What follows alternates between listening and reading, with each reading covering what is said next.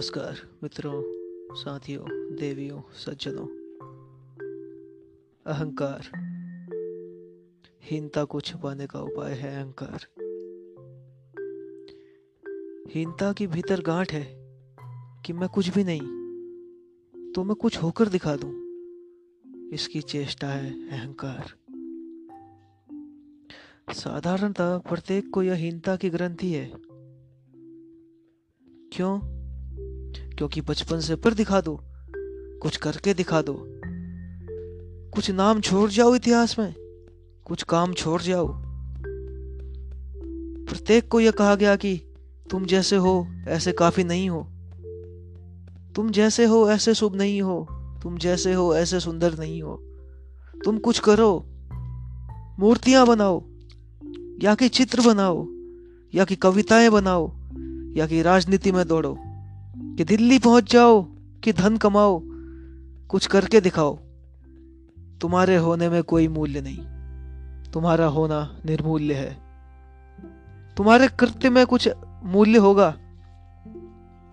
तो कुछ करके दिखाओगे तो ही लगेगा कि तुम हो। नहीं तो तुम्हें लगेगा कि तुम कुछ भी नहीं, खाली खाली।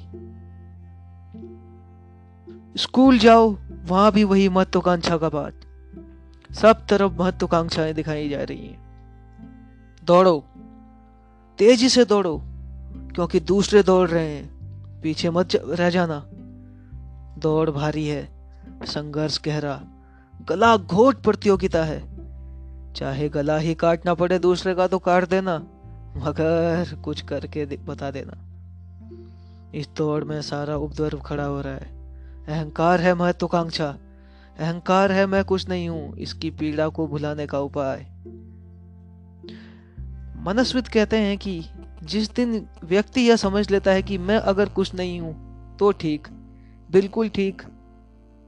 मैं कुछ नहीं हूँ, मैं शून्य हूँ तो शून्य हूँ, और अपने इस शून्य से ही राज़ी हो जाता है। उसी दिन अहंकार समाप्त हो जाता है। इसीलिए बुद्ध ने तो ज़ोर दिया है कि तुम्हारे भीतर शून्य है। उस शून्य से राज़ी हो जाओ। तुम अपने को शून्य मात्र ही जानो। बुद्ध ने जितनी बड़ी वैज्ञानिक व्यवस्था दी है मनुष्य के अहंकार को गिराने की, किसी और दूसरे ने नहीं दी है। बुद्ध ने यह नहीं कहा कि अहंकार छोड़ो। बुद्ध ने कहा, अहंकार समझो। या तुम्हारे भीतर जो शून्य है, उसको झुटलाने की कोशिश से अहंकार पैदा होता है।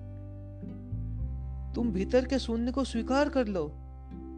कहो कि मैं ना कुछ हूँ यह असलियत है यह वृक्षों को कोई अहंकार नहीं, क्योंकि वृक्षों को अपना ना कुछ होना स्वीकार है, पहाड़ों को कोई अहंकार नहीं, क्योंकि पहाड़ों को अपना ना कुछ होना स्वीकार है, पक्षियों का अहंकार नहीं।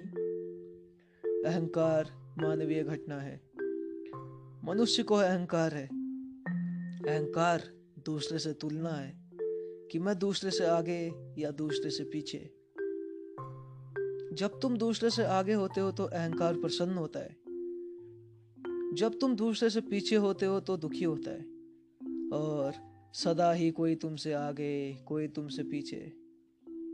यह तो बड़ी झंझट का काम है। हर आदमी लाइन में खड़ा है। जिसको तुम सोचते हो आगे खड़ा है, उसके भी आगे कोई है। और जो तुम सोचते हो तुमसे पीछे है उसके भी पीछे कोई है?